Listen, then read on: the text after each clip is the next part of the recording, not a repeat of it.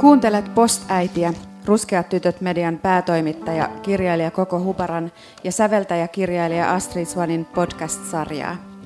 Meitä ei kiinnosta, millainen äiti olet. Nukutko perhepedissä? Onko sinulla vulvaa tai imetätkö lastasi? Tai paljonko ruutuaikaa perheessäsi vietät? Sen sijaan tässä sarjassa ihmetellään, tutkitaan ja puretaan käsitteitä, valtadiskursseja ja kokemuksia äitiydestä ennen, nyt ja jälkitilassa. Sukupuoli, niin sanottu rotu ja luokka, seksuaalinen suuntautuminen ja lääkärin diagnoosit eivät riitä kuvaamaan äitiyden todellisuutta, mutta ovat alkupiste toisen ihmisen maailmaan tuomiselle ja kasvattamiselle. Lähestymme eri jaksoissa äitiyttä esimerkiksi teorian, historian, muodin ja populaarikulttuurin kautta matrisentrisen ja intersektionaalisen feminismin viitekehyksissä. Tulette kuulemaan ohjelmassa meidän äänien lisäksi myös asiantuntevia vieraita. Sen lisäksi, että äidimme, teemme työksemme taidetta ja sarjassa seurataan myös tämänhetkisten luovien projektiemme syntyä. Tervetuloa jakamaan meidän kanssamme tämä ihmeellinen äitihomma ja selvittämään, mitä äitiydestä jää jäljelle, jos ottaa pois kaikki materiaaliset odotukset, konstruktiot ja myytit, tai ei ainakaan hyväksy niitä ilman jämerää pureksintaa. Voit osallistua keskusteluun seuraamalla meitä Instagramissamme at postaiti-podcast ja hashtagit postaiti tai postäiti me luettiin tämmöinen intro, koska tämä tulee osaksi meidän kymmenosaista Postäiti-nimistä podcast-sarjaa, jota voi jo kuunnella meidän Postäiti SoundCloudista ensimmäisen jakson ja sitten nämä kolme jaksoa täältä F-symposiumista tulee sinne ja sitten me jatketaan vielä kuuden jakson voimin myöhemmin. Meillä on tapana aina tähän alkuun kertoa mitä meidän äitielämään kuuluu juuri tänään.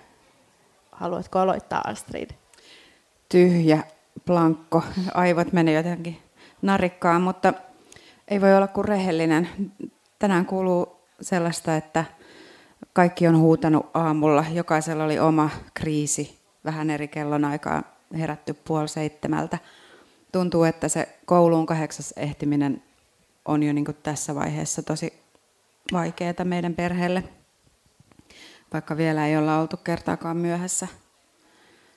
Jotenkin jään pohtimaan, että miksi aina tulee näitä tällaisia ihmeellisiä huutokohtauksia, joissa tuntuu, että vaikka mä olisin kauhean rauhallinen ja rationaalinen, jota en siis yleensä silloin ole, kun toinen alkaa huutamaan, mutta jos mä pysyn rauhallisena, niin se ei silti tarkoita, että se toinen jotenkin rauhoittuu. Tällaista mietin. Mites teille? No, about sama. Jotain huutoa oli aamulla ja illalla ja siinä välissä mä varmaan nukuin hetken. ja kouluun mentiin ja ehdittiin ja jotain raivoamista oli eilen, että mä jouduin täältä lähteä hirveällä kiireellä. Mutta samaan aikaan on havaittavissa koko ajan sellaista tosi jännittävää itsenäistymistä. Ja mä luulen, että se raivoaminen liittyy siihen, että otetaan niin kuin etäisyyttä äidistä, ollaan paikoissa, missä äiti ei ole läsnä, ja sitten me, ne muistaakin meidät, ja sitten ne haluaa olla lähellä, mutta ne ei oikein tiedä, miten enää olla lähellä, koska on jo seitsemän, eikä olekaan enää ihan pikkuvauva. Ja sitten ne katsoo vielä Netflixistä tai YouTubesta kaiken muun teinijuttuja ja ihmetubettajia, ja sitten ne luulee, että ne on jo niin isoja, ja eikö vaan? No joo, meillä katsotaan jotain semmoista tosi ärsyttävää Pac-Man-sarjaa Netflixistä. Se on ihan kauhea. Mä kysyin, että eikö voisi jotain muuta välillä, mutta sitten ne on jotain semmoisia Eminem-karkin näköisiä hahmoja. Ja ne on jotenkin tosi aggressiivisia. Joo, meillä katsotaan sitä muun muassa ja sitten kaikki sellaisia, mitä ei todellakaan tuon ikäiset niin tarvitsisi katsoa. Ai niin, tuosta tuli myös mieleen, että meillä se itsenäistyminen tarkoittaa sitä, että enää ei saa pitää kädestä kiinni kun kävellään pois iltapäiväkerhosta kotiin. Ja se on oikeasti mulle semmoinen, niin kuin, että mä mangun siinä, että voitaisiko pitää jo edes nyt tämän tien ylityksen ja ihan kauheata. Joo, siis käden, kädenpitely on vähentynyt niin kuin radikaalisti vuoden 2019 aikana. Ja sitten ää, suukottelu ei ole enää samanlaista kuin ennen. Nykyään se on silleen, että kun mä sanoin, että anna, että anna äitille suukko, niin hän suvaitsee ojentaa otsansa tällä tavalla.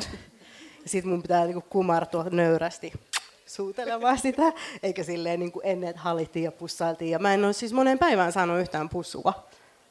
Tämä on ihan kauheata. Aika kauheata. Hmm. Mutta onneksi meillä on tänään myös kauhea aihe. Joo, Ai, en meidän, mä tiedä, onko se kauhea. meidän sairas äiti. Sairas äiti. Ää, mun ehkä niinku ykkösjuttu, mistä mut tunnetaan tietenkin se, että mä oon ruskea, mutta sitten viime aikoina mut on alettu tuntea myös siitä, että mä oon sairas mieleltäni. Ja sut tunnetaan tietysti myös siitä, että Mä teen musiikkia, mutta ei oikeasti, vaan siitä, että kohta se kuolee. joo, sitä me tässä odotellaan seuraavan tunnin ajan ainakin. Toivottavasti se ei nyt tapahdu kuitenkaan tässä lavalla.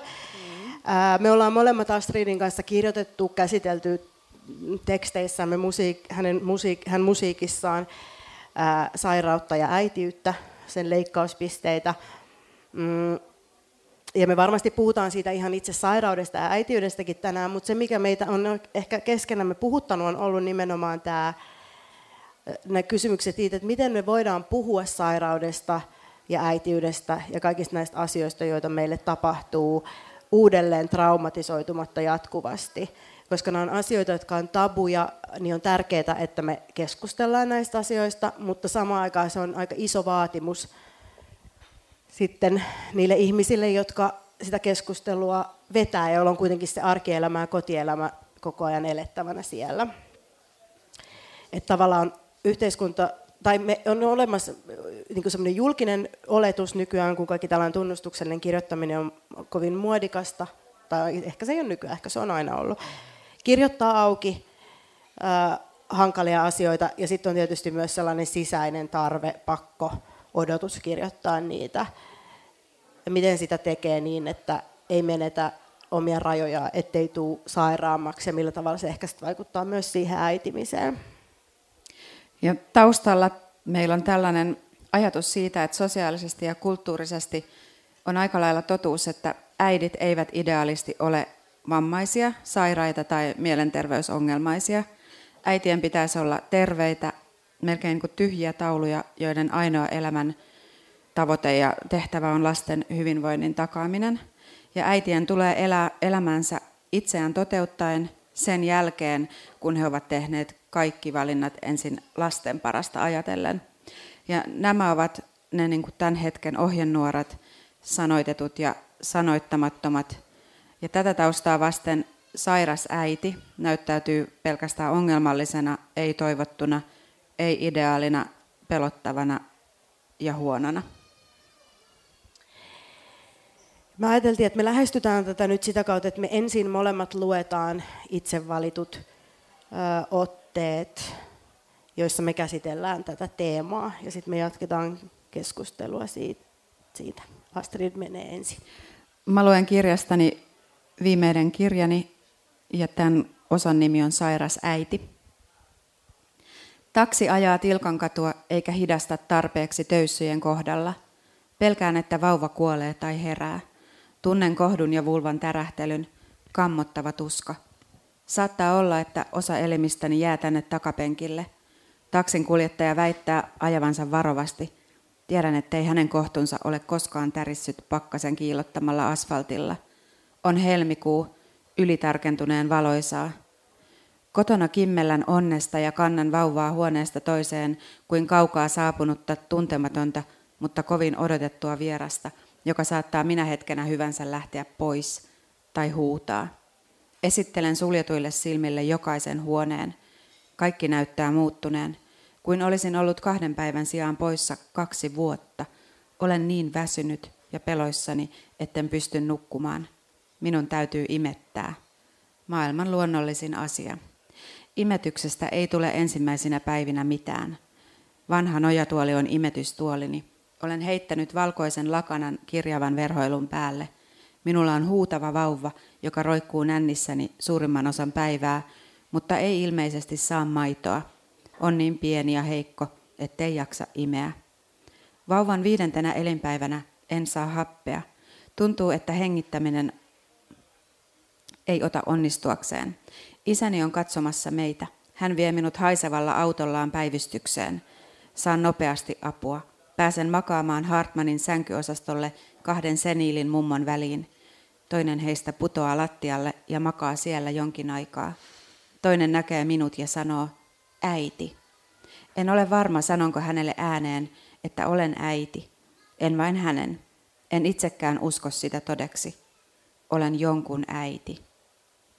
Jostakin syöstä, syystä tuon tuntemattoman sairaalavuoteen naisen sanomana ymmärrän, että olen lopullisesti muuttunut. Maito nousee sairaalassa, minusta valuu. Istun kapealla ensiapuvuoteella ja haluan kotiin vauvan luokse. En tiedä, miten he siellä pärjäävät. Isä ja pikkuinen paketti. Rintojani kivistää. Lähihoitaja hakee jostain sairaalan uumenista pumpun. Opettelen pumppaamaan verhojen takana kahden mummon välissä eltaantuneessa pissan hajussa. Ajattelen lastani ja ikävä nakertaa epätoivan voimakkuudella kokonaiskehollisesti. Pelottaa, että kuolen. Minusta ei löydy muuta vikaa kuin hemoglobiini 92. Menen taksilla kotiin. Pimeässä helmikuun illassa puolisoni tulee vastaan nukkuva lapsi sylissään. Hän on juottanut sille korviketta, mutta vauva ei ole unohtanut minua. Minusta tulee imettäjä. Imetän kaksi vuotta. En tiedä, onko siinä mitään järkeä. Usein imettämisestä koituu pelkkää hankaluutta toisensa perään. Toisinaan se on selviytymiskeino äidille ja lapselle, jolla ei ole muuta yhteistä kieltä. Syöttäessäni lasta päivästä toiseen erilaisissa asennoissa ja paikoissa, rinnastani valuvalla maidolla, olen tuntenut yhteyden. Olen ollut kehollisesti paikalla tavalla, joka ei mahdu kuvauksiin eikä suosituksiin. Olen saanut tietoa, joka, ei ole, joka on solahtanut minuun, enkä halua tehdä sillä mitään. Sitten kun minulla on vain yksi tissi ja olen kaksivuotiaan lapsen äiti, koko imetystouhu vaikuttaa aivan surre- surrealistiselta. Etenkin imetyksestä käyty julkinen keskustelu, joka keskittyy äitien kontrollointiin ja syyllistämiseen. Miksi jotakin niin vaikeaa esitetään niin luonnollisena? Miksi paineet täysimetyksestä kerrostuvat tässä ajassa? Miksi menneisyydestä maalataan paikkaansa pitämättömästi sellaista kuvaa, että silloin tungettiin vain melonin kokoisia tissejä nän, tisseistä nänni suuhun, eikä siinä kukaan vikissyt tai vaikeroinut kuukausiin tai vuosiin. Se on valetta. Se on menneisyyden keksimistä alkuperäisyyden ja luonnollisuuden valossa, jotta saataisiin äideiksi juuri tulleet ihmiset uskomaan, että tästä eteenpäin kaikki riippuu siitä, miten pitkään lapsi saa pelkästään tissistä tirskuvaa maitoa. Ja sitten tietenkin kuuluu mainita ympäristömyrkyt ja äidit, jotka eivät pidä myrkkyjä loitolla ja jotka syövät väärin ja laihduttavat ja katsovat koko ajan ruutuihin, eivätkä lastensa pikkuruisiin kasvoihin. Mutta tämä on epäkiinnostava keskustelu, jonka keskiössä eivät ole äidit ja lapset, vaan määrittelemättömät pelot. Heti kun imetys loppuu, siihen liittyvät voimakkaat tunteet liukenevat pois. Olen ollut jossakin pisteessä ja nyt en ole enää siellä. En ollenkaan. Ehdin elää äitiyttä kaksi ensimmäistä vuotta paniikin, stressin, maailman suurimman rakkauden ja ihastuksen hekottavan naurun ja itkuisen väsymyksen kanssa. Ehdin suorittaa lapsen kanssa elämistä niin, että voisin maksimoida stimulantit, hoivan, rakkauden, läsnäolon sekä oikeanlaiset kuosit ja ympäristön. Hyssyttelin toisten ääniä, kun lapsi nukkui. Kielsin kaikkia kiroilemasta ja vaadin, että riidat piti kuiskuttaa iltaisin. Sitten minusta tuli sairas. Katosin shokkiin ja sitten sairaaloihin eri puolille Helsinkiä. Kun olin kotona, makasin sohvalla dreenipussi paidan alle sidottuna. Kuuntelin Bekin uutta levyä ja yritin vakuuttaa lähinnä itselleni, että ei se mastektomia nyt niin paha ollut. Sitten koko perheelle tuli samaan aikaan vatsatauti. Mummi jäi meille sairastamaan, kun tauti tarttui hänelle. Kukaan ei syönyt aikataulun mukaan. Kukaan ei kuollut, edes silloin. Makasimme kevätauringon ensisäteiden sokaisemina sohvalla ja sängyillä. Lapsi alkoi toipua ensimmäisenä. Hän leikki itsekseen. Auringon säteet kuiskivat jo kevästä – Sisällä kulissit olivat kokonaan romahtaneet. Surussa oli myös vapautta. Olin melkein koko kevään ja kesän kotona sytostaattihuuruissa.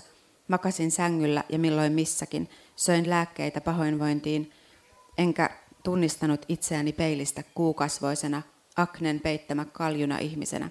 En jaksanut leikkiä. Se turhautti lasta. Hän pakotti minut ylös, vaati mukaan, mutta aina en voinut. Parempina päivinä leikimme. Menimme kahviloihin ja puistoihin ja nautimme elämästä. Sitten taas seurasi, seurasin arkea sängyltäni ja minulla oli aivan liikaa aikaa kuunnella ajatuksiani ja tunteitani, kun elämä jatkui puolisoni ja lapsteni maailmassa sairashuoneeni vieressä. Lapsen syntymän jälkeen olin turhautunut siitä, että valahdimme liian perinteisiin sukupuolirooleihin. Sairaus pakotti uudenlaiseen työnjakoon. Minä en tehnyt juuri mitään, tai vain sellaista, mistä oli iloa. Maalasin kaikki huonekalut erivärisillä kalkkimaaleilla ja tein mysliä, koska se oli yksi niistä ruuista, jotka maistoin. Minusta oli tullut se äiti, jota muut katsoivat säälistä kyynelehtien, jos katsoivat ollenkaan. Olin pelottava. Sairastaminen antoi luvan miettiä, mitä haluan. Se pakotti madaltamaan odotuksia, nauttimaan yhteisestä ajasta ja hymähtämään jatkuvalle epäesteettiselle muutokselle, väsymykselle ja aikaisempien odotuksien pikkumaisuudelle. Se tarjosi leikkisyyttä sinne, missä oli ollut suorittamista. Pikkuhiljaa en määrittänyt itseäni pelkästään äskettäin iskeneen äitiyden tai vielä nuoremman sairauden kautta. Löysin vanhoja muruja, tuttuja karvoja. Yhdet farkut mahtuivat taas. Ajatukseni olivat yhtä asiattomia ja yhtä itsekkäitä. Laulut filistivät katon rajassa ja lauseita oli pysähdyttävä kirjoittamaan puhelimen muistioon kesken pyöräilyn. Jokainen päivä on taiteilua tavallisen äitiyden ja sairaan äitiyden välillä. Se on Legolandissa yhteisten muistojen varastoimista, naurun säilyntäoperaatio. Jokaisen lomapäivän ajatteleminen seikkailuna ja mahdollisuutena ja samaan aikaan suruni siitä, etten taaskaan ehdi kirjoittaa väitöskirjaa. Se on hammaspesurutiinien opettelua, uusien lelujen mankumista ja oma tiukka ääneni ilmoittamassa – ettei mitään uutta tule ennen joulua. Sitten irtoaa taas yksi maitohammas ja hammaskeiju tuo pyörään suuren kellon ja valot. Ja tuliaiseksi tulee leekopakkaus ja minä paistan torstain iltapalan palaksi pannukakkuja. On hämmentävää ajatella lasta kokonaan minusta erillisenä ihmisenä, joka elää joka päivä omaa tarinaansa, yhteen sopimattomia ja irrallisia palasia keräten. Se on outoa, vaikka muistan millaista on ollut lapsi. Oman havaintomaailmani varassa elävä olento, jonka kotiympäristö ja elämänpiiri ovat muiden valintaa ja todentamaa, mutta ne kokee itse omalla tavallaan. Tulkinnat, muistot ja niiden yhdisteleminen sekä niistä koostetut johtopäätökset ovat aivan erilaisia kuin samoissa tiloissa eläneiden vanhempien tai marsujen. Lapsella on kokonainen avaruus omaa yksityistä elämää – ja se tapahtuu instituutioissa, sukulaissuhteissa ja ystävyyksissä. Minäkin todennuin eri tavoin eri konteksteissa. Vanhempani ehkä ajattelivat, että tunsivat sen aidoimman lapsen, joka olin kotona, niin kuin minä ajattelen lapsestani nyt. Mutta se on vain vanhempien toivetta ja tarvetta kuvitella kodista ja omasta roolista suuria. Erillisyys kirpaisee, kun ajattelen niitä vaikutuksia, joita sairastumisellani on ollut lapseni elämään. Nyt tapahtuu kaikenlaista merkityksiä rikkovaa ja yhtä aikaa toisaalla korjaavaa ja voimavaroja luovaa, mistä minulla ei ole havaintoa. Se tapahtuu osittain valitsemissani kulisseissa ja osittain ihan muualla, samettisella sohvalla, järjestysvimman, sisustustyylin, suttuisuuden, tanssiharrastuksen, lukemiston, ystävien, sanoittamattomien ja sanoitettujen tunteiden ja raskaiden taakkojen seassa. Yritän kuvitella, että täällä, tuon ihmeellisen lapsen kotona ja lähistöllä, on tarpeeksi hyvää ja kannattelevaa niin, että kaikki vaikea, pelko, luopuminen, elämän rajallisuus ei kohtuuttomasti kuormittaisi häntä. Ja toivon myös, että siellä missä lapseni on ilman minua, maailmalla, hän kohtaa ihmisten hyvyyden – sitä toivon ja teen mitä voin. Ja silti kannan syvää surua ja syyllisyyttä siitä, että lapseni tarinassa asuu virke, Kun olin kaksivuotias, äitini sairastui rintasyöpään. Sairaan äidin lapsi miettii toisinaan kuolemaa. Hän suree sitä, etteivät lääkärit voi parantaa kaikkia syöpään sairastuneita. Sairaan äidin lapsi supisee korvaani koko sytostaattikesän, sinä kuolet. Mutta terapian kivoille tädeille hän ei puhu asiasta, hän leikkii. Sairaan äidin lapsi haluaa iltaisin juuri ennen nukahtamista puhua siitä, minne ihmiset joutuvat kuollessaan. Aina väsymyksen syvissä hetkissä, juuri ennen unta, hän miettii kuolemaa. Itken hänen vierellään ja yritän kuvitella, mitä ikinä hän tahtookaan. Lapsi haluaa uskoa kuoleman jälkeiseen elämään, taivaan tähtisaleihin. Hän puhuu enkeleistä ja syntymisestä puuna tai matona. Hän tietää, että haluan tuhkauksen enkä maahan laskua, ja että on epätodennäköistä, että minusta tulee mummia hänen lapsilleen. Mutta siitä me haaveilemme. Onneksi minulla on myös hyviä uutisia. Sytostaatit toimivat ja uusista kuvista näkee, että kasvaimet kutistuvat. Sitten kun en taidakaan kuolla ihan pian, sairaan äidin lapsi vaikuttaa helpottuneelta. Syksy pudottaa värikkäät lehdet puista ja kissanpennut loikkivat sinne tänne kodissamme tuoden ihmeellistä pehmeyttä ja naurua. Sairaan äidin lapsi haluaa kuulla Harry Potterista, jonka vanhemmat Voldemort murhasi. Hänestä tulee Potter-asiantuntija kahdella kielellä. Taas kerran lastenkirjallisuus tarjoaa orpolaspsien selveytymisoppaita. Ymmärrän täydellisesti, miksi niin on.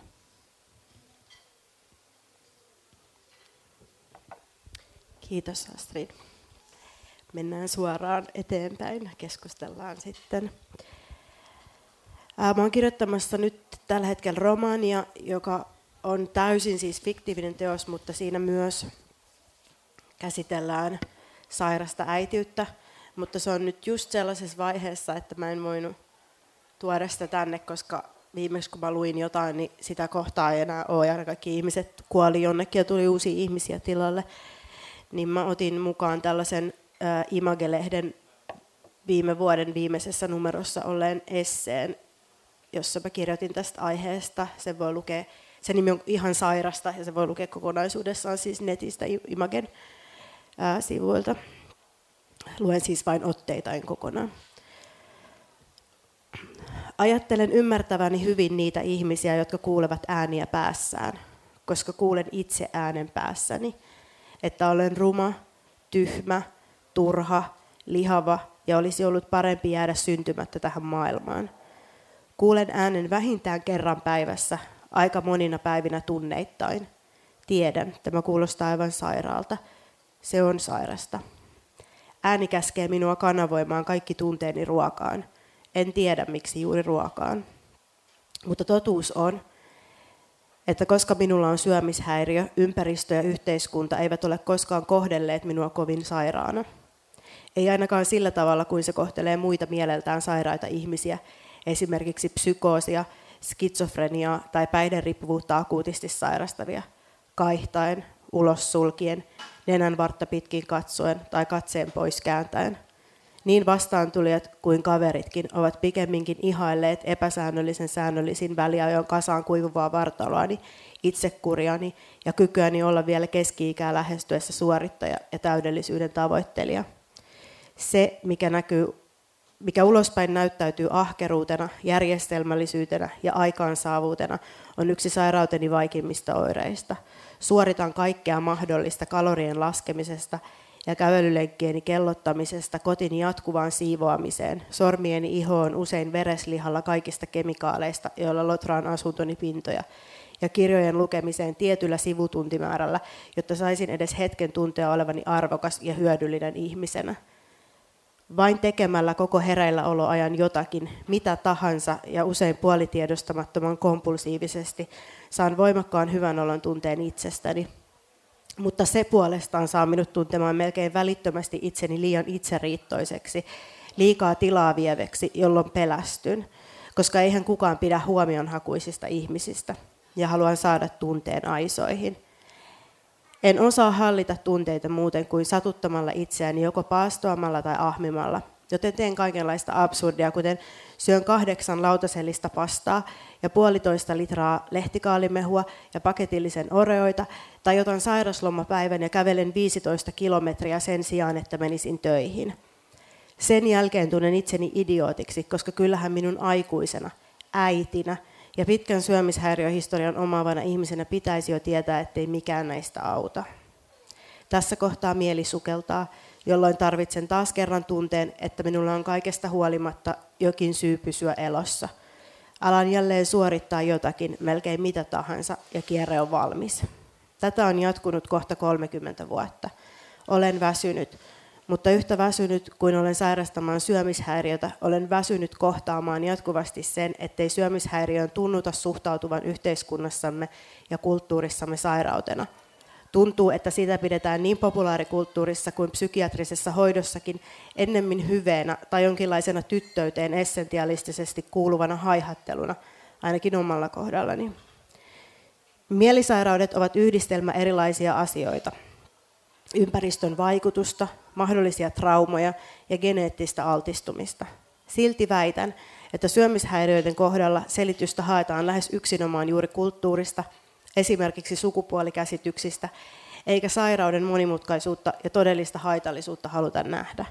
Siis sitä, että ne ovat vaarallinen, potentiaalisesti tappava ryhmä erilaisia sairauksia. Helsingin yliopiston tämän vuoden toukokuussa julkaiseman väestötutkimuksen mukaan syömishäiriöitä sairastavien ihmisten määrä on kasvanut merkittävästi viimeisen 30 vuoden aikana. Yksi mahdollinen selitys on, että se johtuu parantuneesta diagnostiikasta ja syömishäiriöiden tunnettuuden lisääntymisestä. Syömishäiriöitä esiintyy noin 7 prosentilla naisista 30 ikävuoteen mennessä – Anoreksiaa sairastavien ihmisten kuolleisuusriski on kuusinkertainen valtaväestöön verrattuna. Kuolemaa aiheuttavat elimelliset komplikaatiot, kuten sydänkohtaukset ja myös itsemurhat. Kirjat ja elokuvat opettavat, että syömishäiriö on etenkin tytöille ja naisille hyväksyttävä tapa olla hankala, sairas, sekaisin ja epävarma. Meille kerrotaan, että pakkoireinen käytös on yleisesti ottaen noloa ja vieroksuttua, paitsi jos se liittyy ruokaan ja urheilemiseen. Silloin se on jopa aika coolia ja kiinnostavaa. Netflixin To the Bone vuodelta 2017 on viimeisin näkemäni elokuva, jossa löytyvät suunnilleen kaikki mahdolliset syömishäiriöihin liittyvät stereotypiat ja myytit. Siinä Lily Collinsin esittämä Ellen, 20-vuotias anorektikkotaiteilija, päätyy syömishäiriöhoitolaitoksen osastohoitoon laihduttuaan liikaa. Elokuvan premissi on lupaava. Keanu Reevesin esittämä tohtori Beckham toteaa, ettei syömishäiriöön ole koskaan vain yhtä syytä, mutta siihen se sitten jääkin. Ellenin sairauden syyksi esitetään se, että hänen vanhempansa erosivat hänen ollessaan lapsi. Siinä hässäkässä he unohtivat kertoa tyttärelleen rakastavansa tätä. Ellen tappelee hoitoa vastaan ja mittailee pitkin elokuvaa olkavarttaan. Saako hän sormet sen ympäri? Elokuva huipentuu perversiin kohtaukseen, jossa Ellenin äiti pitää aikuista tytärtään sylissä kuin vauvaa ja syöttää tälle velliä tuttipullolla. Sitten Ellen alkaa hiljalleen toipua. Lisäksi osastolla nähdään liuta stereotyyppisiä potilashahmoja, kuten aikuinen nainen, joka pukeutuu My Little Pony vaatteisiin ja puhuu kimeällä lapsen äänellä, raskaana oleva nainen, joka alkaa parantua valon nopeudella lapsensa vuoksi, lihava ahmimishäiriötä sairastava nainen sekä tietenkin tanssijapoika, jonka seksuaalista suuntautumista arvotellaan. Olen yhtäältä elänyt lähellä naisia, jotka ovat selvinneet sodista ja koettaneet kiintyä tyttäriinsä niistä huolimatta, sekä naisia, jotka ovat inhonneet vartaloitaan eksplisiittisesti ja tehneet tiedostaan tai tiedostamattaan edessäni asioita, joita kenenkään lapsen ei pitäisi todistaa.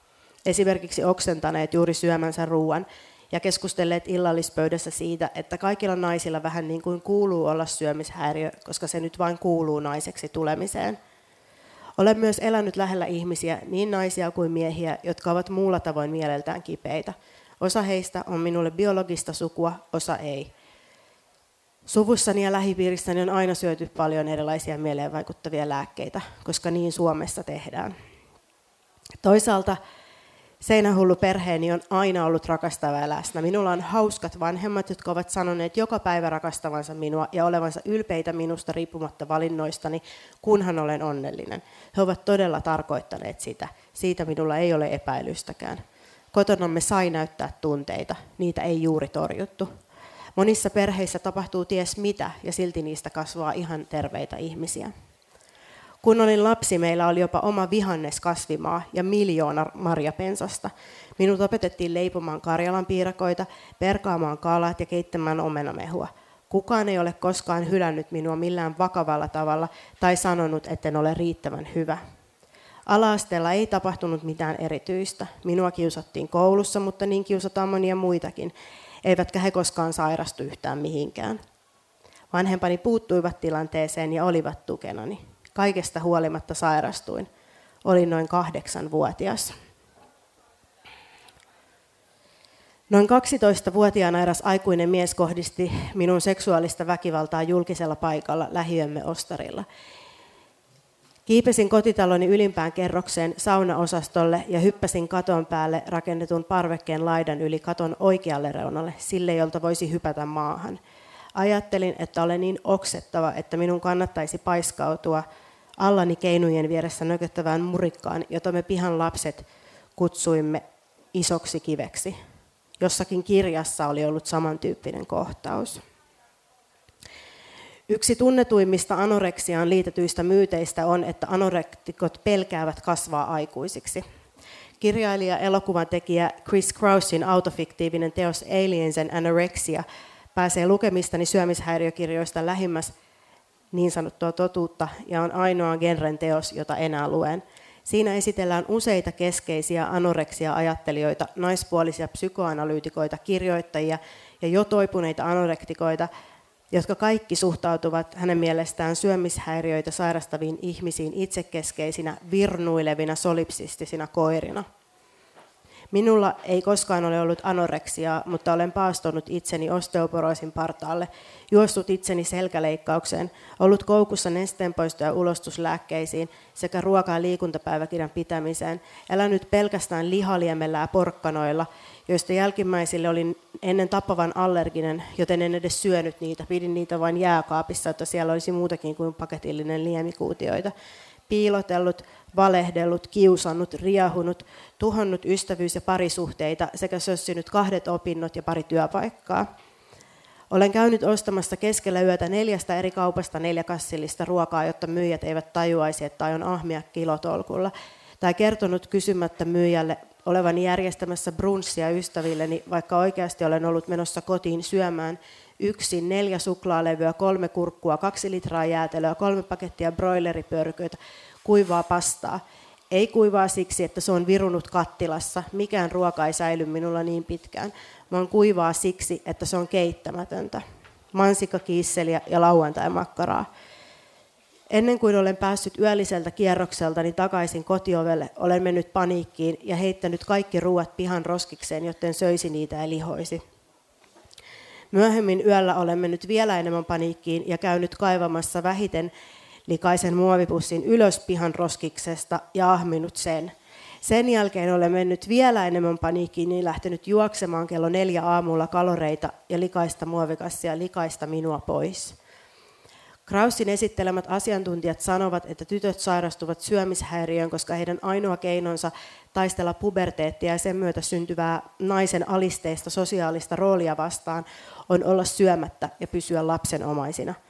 Anoreksia sairastavat tytöt kauhistelevat äitiensä elämiä ja nälkiinnyttävät itseään välttääkseen tulemasta äideiksi. Minun selitys ei päde. Äitini on ollut avoin seksistä, omista rajoista ja valinnoista, kuukautisista ja sen sellaisesta. Naiseksi tuleminen ei pelottanut minua lainkaan. Nyt olen nainen ja minulla on hyvin pienet tissit ja harrastan seksiä ja teen muitakin aikuisten asioita, kuten poltan tupakkaa ja juon viiniä aina välillä. The Washington Post julkaisi taannoin artikkelin, jossa toimittaja Catherine Ferguson kertoi 11-vuotiaasta tyttärestään, joka sairastui muutamien kuukausien sisällä nopeasti etenevään anoreksiaan. Tyttärellä ei kuitenkaan vaikuttanut olevan minkäänlaisia normaalin rajoista poikkeavia ongelmia kehonkuvansa kanssa, eikä hän ajatellut laihtumista tai halunnut muuttaa muotoaan. Siitä huolimatta hän alkoi pelätä ruokaa silmittömästi ja oli hyvin valikoiva ruoan suhteen. Niin valikoiva, että päätyi lopulta letkuruokintaan. Tätä syömishäiriön muotoa kutsutaan nimellä ARFID, Avoidant Restrictive Food Intake Disorder, eli suomeksi rajoittava tai välttävä syömisoireilu. Ja amerikkalaisen National Institute of Healthin arvioiden mukaan jopa 23 prosenttia syömishäiriöpotilaista sairastaa juuri sitä. Tällä hetkellä ahmin useimpina iltoina viikossa. Kerään edelleen melkein joka aamu suklaapatukoiden kääreet, tyhjät muro, jäätelö ja sipsikulhot, voileipälautaset, vesilasit ja lapseni salaa vakuumiksi imetyt pillimehupurkit lattialta sängyn vierestä ennen kuin hän herää. Vien ne roskiin ja tiskikoneeseen, laita veden kiehumaan kahvia varten ja juoksen vessaan ripuloimaan edellisiltana ahminutut ruokamassat ulos. Joinakin aamuina pääsen ulos vain, ylös vain ajattelemalla, että nouseminen, suihkussa käyminen, käveleminen sporalle ja seisominen sen kyydissä kuluttaa enemmän kaloreita kuin sängyssä makaaminen. En haluaisi puhua kroonistumisesta, koska haluan ajatella, että jonain päivänä en enää ole sairas, mutta minulla ei ole hajuakaan, miten kohdata kaikki se, mihin syömishäiriöni on vaikuttanut lähes koko elämäni – Palaaminen takaisin siihen, kun olen, olin alle kouluikäinen ja täysin terve, ei ole mahdollista. On kehitettävä uusi polku.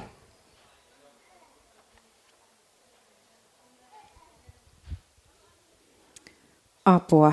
Tästä tämä meidän keskustelu no niin, nyt lähtee. ajatuksia sinussa heräsi, Kiitos, kun luit ton ja kiitos, että julkaisit ton tekstin. Kiitos samoin. Sä mainitsit tuossa tuon kroonikkouden. Se oli jotenkin kiinnostavaa just siksi, koska on myös äiti. Ja kun ajatus on aina se, että saa olla sairas, jos lupaa parantua. Mutta kroonikko ei voi luvata sitä. Niin, siis mä oon usein miettinyt sitä, että mä en ole koskaan kirjoittanut kirjaa niin, että mä en olisi ollut äiti ja sairas. Enkä mä ollut äiti koskaan niin, että mä olisin ollut terve, vaan nämä kaikki asiat on tapahtunut niin, kuin, niin että, että mä oon ensin ollut sairas, sitten mä oon alkanut kirjoittaa ja sitten musta on tullut äiti ja mä oon julkaissut vasta sen jälkeen, kun mun lapsi on ollut jo olemassa. Että nämä, niin kuin, nämä on niin kuin kolme tällaista kroonista tilaa, jotka on tullut vähän eri, niin kuin alkanut vähän eri kohdassa elämää, mutta niistä mikä ei tavallaan niin kuin voi päättyä. Jos oot kerran tullut jonkun äidiksi, niin se ei niin kuin lopu vaikka teidän tiet erkanista tai vaikka sitä lasta ei enää olisi tai sua ei enää olisi tai, tai miten päin vaan tarkasteltuna.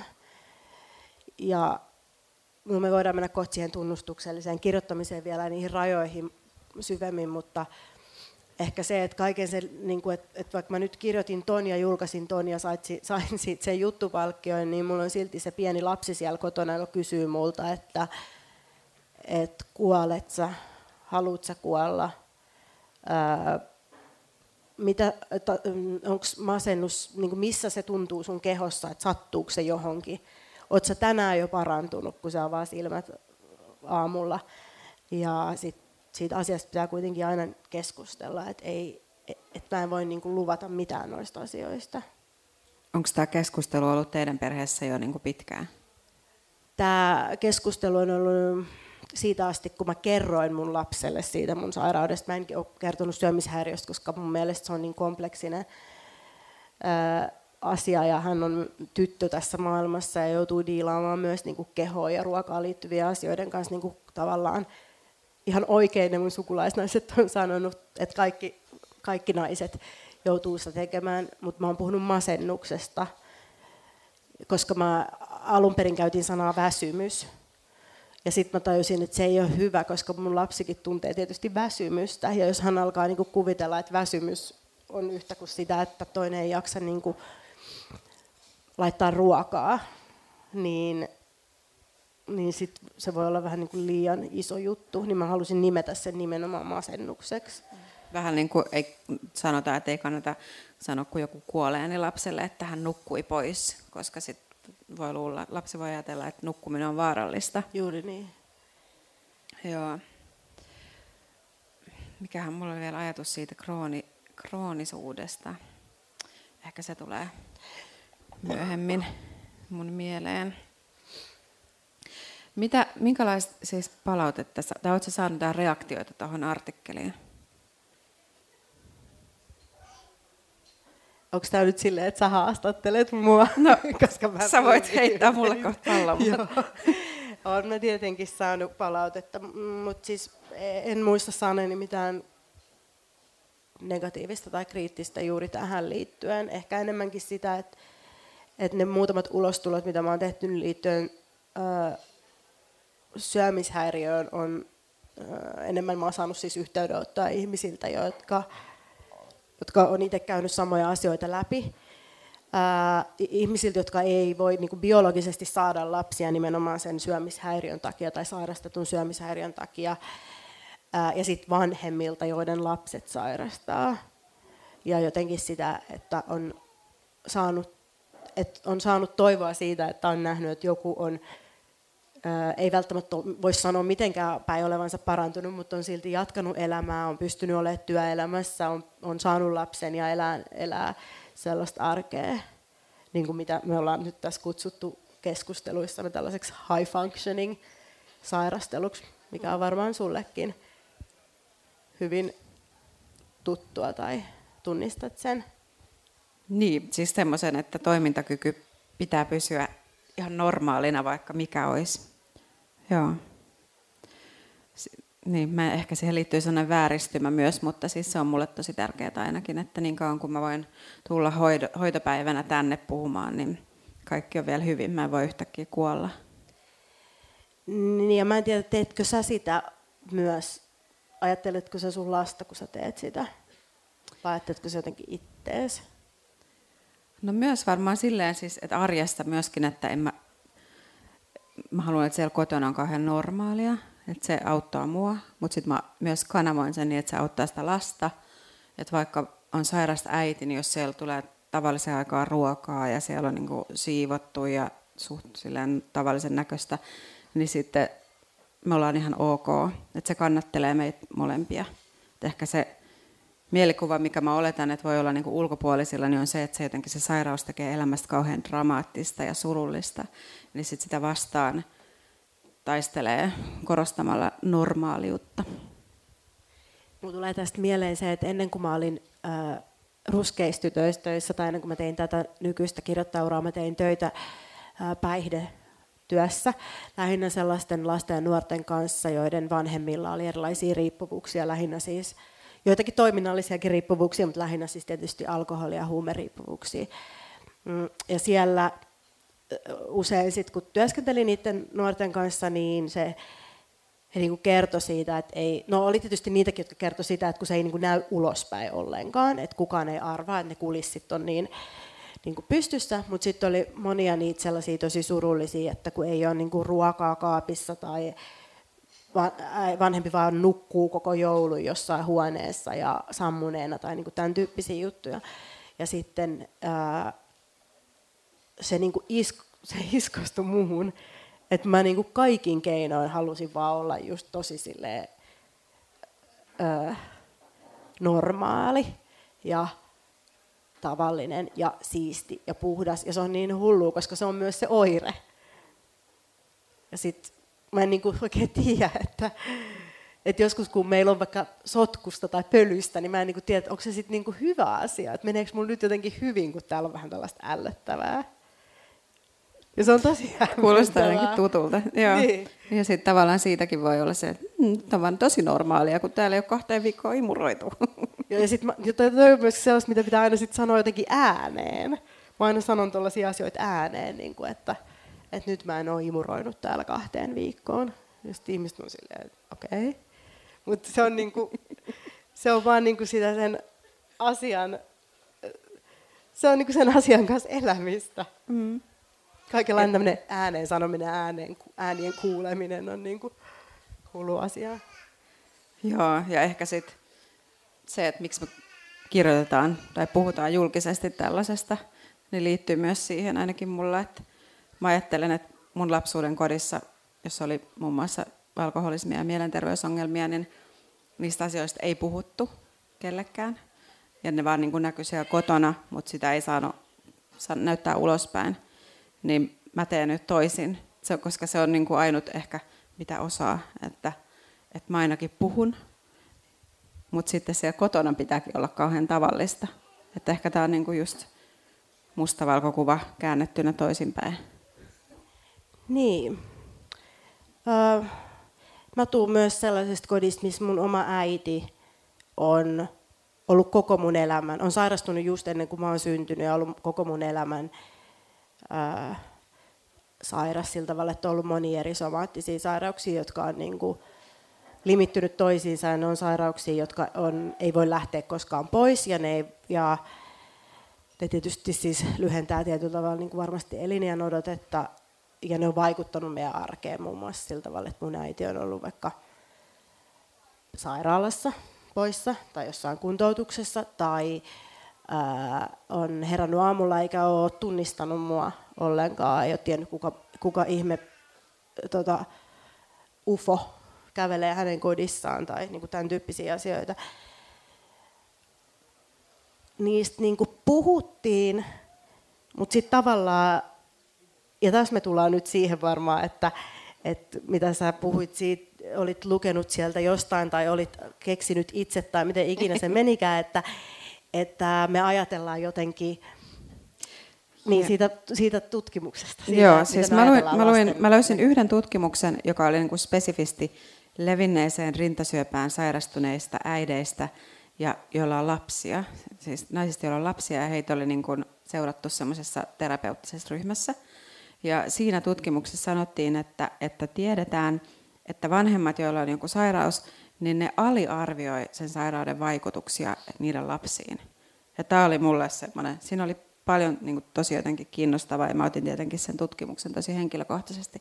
Mutta toi, että voi helvetti, että, että just kun mä olin, niin kuin, että kyllä tästä selvitään, ja että lapsella on kaikkia muitakin tärkeitä aikuisia, ja kaikkea, niin kuin, että, että mun ei tarvi olla se ainut, johon kaikki niin kuin, terveys ja loppuelämä nojaa. Enkä mä usko, että mä olekaan. Mutta sitten kun mä luin tämän, niin tuli semmoinen, että niin, että en mä edes tiedä, mitä kaikkea tämän sairauden vaikutukset on. Mutta siis toi on musta ihan kamala ajatus, että tuossa tulee vähän sellainen niin kuin, taas sellainen äitien syyllistämisfiilis tietyllä tavalla, että, tota, että kun mä ajattelen joka päivä koko ajan tässäkin nyt istuessani, että mä oon vaan tuhonnut mun lapsen elämän jo. Että mähän on siis, kaikki on mennyt jo ihan pieleen ja kaikki, se tulee vihaan mua ja mä oon, niin kuin, toimiin koko ajan väärin, vaikka mä haluaisin toimia toisin.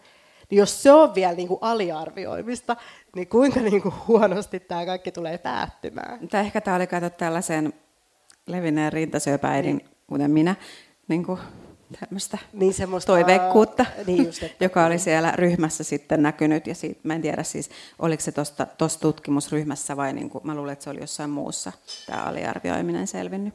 Niin just, okei. Okay. Eli tämä ei siis koske minua nyt. Mä veikkaan, että tämä ei koske sun ryhmää. Eli mun lapsi saattaa just ja just jotenkuten selvitä. Mä sanoisin, että sä aliarvioit sen niin kuin selviytymiskykyä. Et teet niin tai näin, niin aina arvioi väärää suuntaan. Niin, no ehkä se just, että meillä ei, me ei voida hallita eikä meillä ole niin kuin kykyjä tietää niitä vaikutuksia. Niin. Mutta jos mä ajattelen niin kuin sitä omaa lapsuutta, niin mä siis vaan näen sen, ja siis se ainoa asia, mitä mä oon varmaan oppinut siitä, että on tullut itse äidiksi, on se, että tietysti omat vanhemmat on vaan ihmisiä. Ja ne on ollut suhteellisen nuoria, kun ne on saanut meidät ja, ja näin poispäin. Eli ne on siis puhunut meille asioista tietysti sillä kapasiteetilla, ja, mitä on ollut, ja sitten tietysti niin kuin ajatellen pelkästään niin kuin meidän parasta, että, että se, mistä on vaiettu, niin on ajateltu, että on suojeltu, ja se, mistä on puhuttu, niin on ajateltu, että se auttaa. Ja, niin poispäin. Mutta sitten siinä on tuo elementti, että, että, että mä, äh, mun äiti on varmasti ajatellut, että nämä asiat pitää hoitaa näin, äh, jotta mun lapsi selviää mahdollisimman hyvin. Ja mä oon ajatellut, että mä hoidan nämä asiat näin, jotta mun lapsi selviää mahdollisimman hyvin. Mutta siinä on koko ajan olemassa se marginaali, että sä yli- tai aliarvioit tai, tai sitten jotenkin overshare, että liikaa jotenkin puhuukin tosi niin kuin suoraa. Ja sitten se onkin liian pelottavaa, kun taas se, että hän nyt nukkui pois, on taas toiseen mm. suuntaan liian pelottavaa. Mm. Ja nyt me, me ollaan vanhempia niin kuin aikana, jolloin tämä maanantaina opettu terapiadiskurssi määrittää myös niin kuin sitä, miten me ajatellaan siinä sairaana äitinä olemisesta. Että ehkä edelliset sukupolvet enemmänkin ajatteli, että jos ei puhuta liikaa, niin ei kuormiteta tuota lasta. Ja nyt sitten ohjeistetaan, että pitäisi puhua. Ja sitten on tämä pohdinta, että millä tavalla, mitä, mitä kertoa ja miten. Mä ainakin yllätyn tosi usein just siitä, että se lapsi, musta tuntuu, että se ymmärtää, kun sanotaan, että lapset ei välttämättä ymmärrä, että kuolema on lopullista, niin mä tiedän, että mun lapsia niin on ymmärtänyt kolmevuotiaasta lähtien, että se on lopullista. Että ei se ole koskaan luullut, että joku kuollut ihminen, joka me tunnetaan, niin saattaa kohta tulla jostain. Siis ei kai, ei kai kukaan, tai siis että se on musta hassua, että ylipäätään ihmiset jotenkin ajatellaan noin, että ne ei niinku tajua ihmislapsista, mm. että ne ei niinku tajuaisi jotain asioita, että mitkä asiat on niinku rajallisia ja mitkä asiat voi toistua ja mitkä asiat voi niinku syntyä uudelleen ja niin poispäin. Kyllähän niinku pienet lapset jo vaan kasvattelee jotain rairuohoa päiväkodissa ja näkee, niin kuin, miten elämä menee ja niillä on siis kuolemaa. Kyllähän lapset näkee kuolemaa ympärillään, mm. vaikka niillä ei olisi äitiä, joka sairastaa levinnyttä rintasyöpää. Mm. Ja sitten, että me niin kuin vaietaan siitä ja, ja jotenkin ei niin kuin, puhutaan just jostain nukkumisesta tai jostain pois menemisestä, niin se on niin kuin äärimmäisen jotenkin väkivaltaista tai mun lapsen isoäiti kuoli varmaan hänen ollessa kaksivuotias, kolme, kaksi kolmevuotias, niin ei hänellä ainakaan ollut siinä kohtaa mitään vaikeuksia ymmärtää sitä niin kuin mm. konseptia. Mm. Että joku on kuollut eikä enää koskaan tuu takaisin. Mm. Niin, se on jotenkin ajatellaan jotenkin kognition kautta, että ei ole niin kuin aivoissa ei ole mahdollista vielä jotenkin niin, kuin niin monimutkaista konseptia. Ja sikäli mä ymmärrän, että miksei, koska eihän mä itsekään oikein ymmärrä sitä kuolemaa ja sitä, että mikä leimaa tätä elämää sairaana äitinä ja lapsen kanssa on se epävarmuus ja se, että olisi tosi kiva niin kuin pystyä nimeämään, että jotenkin nämä on näitä asioita ja nämä kestää näin kauan ja kuolema tarkoittaa tätä. Mutta kaikki niin kuin tämä ja sitten plus se tuleva on vain epämääräistä.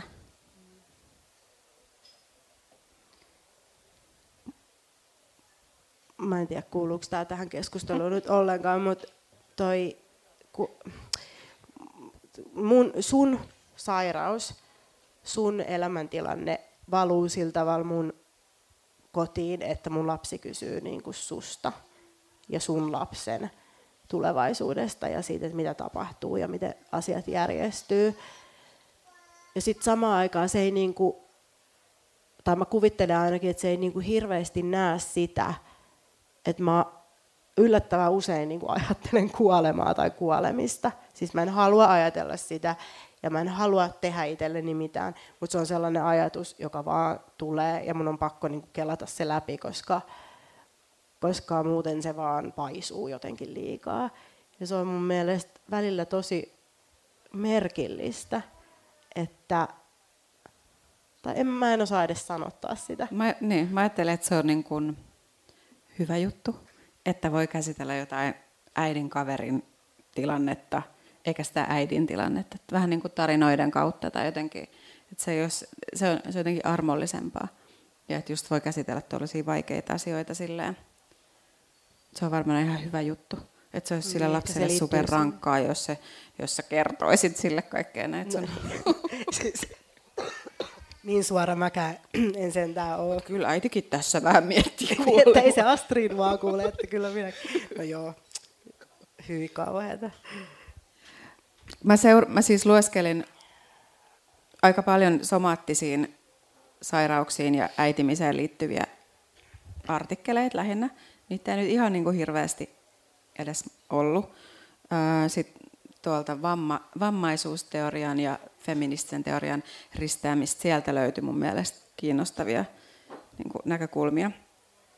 Mutta ehkä se tärkein, mikä sieltä jäi, on se, että, että jotenkin se, kun on nainen, sitten on äiti, ja sitten jos se on vammainen tai sairas tai mielenterveydeltään jotenkin ns. ei-normaali, niin sen koko subjektius katoaa. Että sille ei tule niinku semmoinen ihana intersektionaalinen lisämäärä, vaan kaikki deletoituu niin kuin erilaisissa konteksteissa. Tämä näkyy silleen, että vaikka sairaalassa ei nähdä äitinä, nyt nähdään vain naisena, tai ähm, sitten jossain toisessa kavereiden kesken ei puhuta siitä sairaudesta. Tai, että tulee tämmöisiä niin tosi erillisiä, pirstaleisia rooleja. Tämä oli mun mielestä sellainen, minkä mä niin kuin tunnistan ja mikä on välillä ihanaa, koska sit voi hyppelehtiä näissä niin kuin eri. Mutta, mutta se on silleen yhteiskunnallisesti aika huolestuttavaa, että se äiti, äiti ei vaan niin kuin sovi siihen sairauskategoriaan ollenkaan.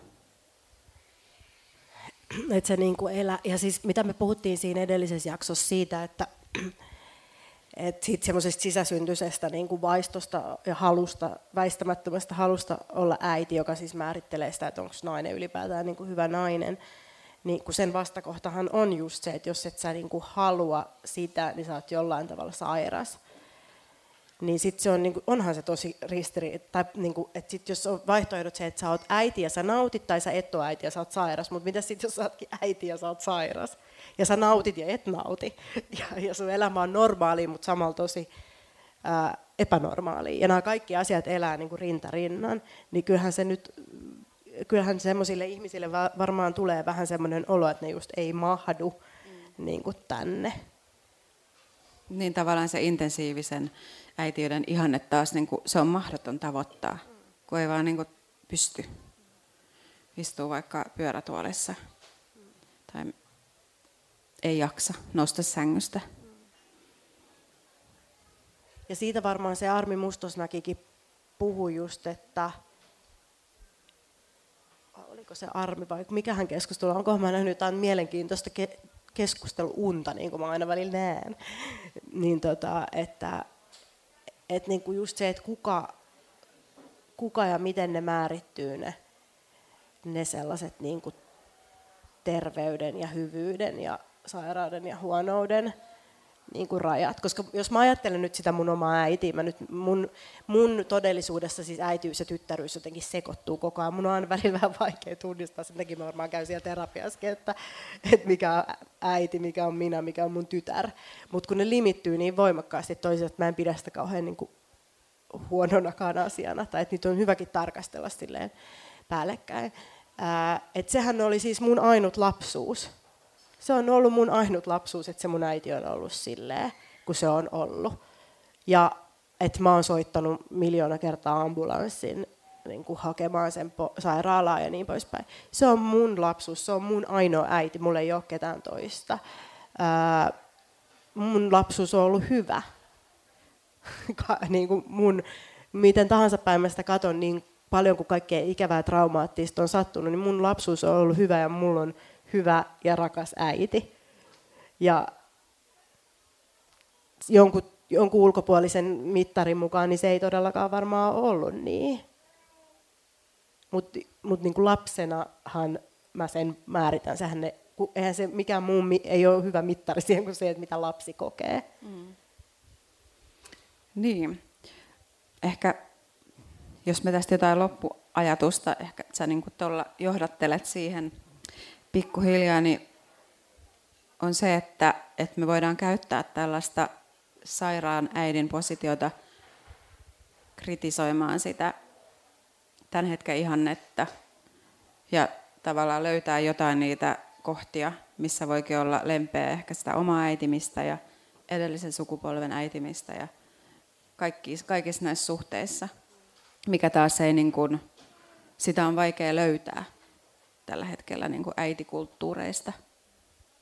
Mutta mietin sitä, että nyt jos me ajatellaan sitä, että okei, että tällä tavalla me ollaan nyt satuttu täällä elää, sitten meillä sattuu olemaan tällainen työ, missä me pystytään niin kuin problematisoimaan sitä ja kirjoittaa siitä ja puhua siitä, mutta sitten me tullaan just siihen, että et okei, no sitten me kirjoitetaan näin, niin mitä sitten? Sitten me joudutaan silti menemään sinne kotiin ää, tyhjinä, sillä tavalla, että me ollaan vietetty ehkä joku 6-7 tuntia tietokoneen ääressä niin kuin sen trauman sisällä, sen kaiken kauheuden ja pelon ja epävarmuuden sisällä.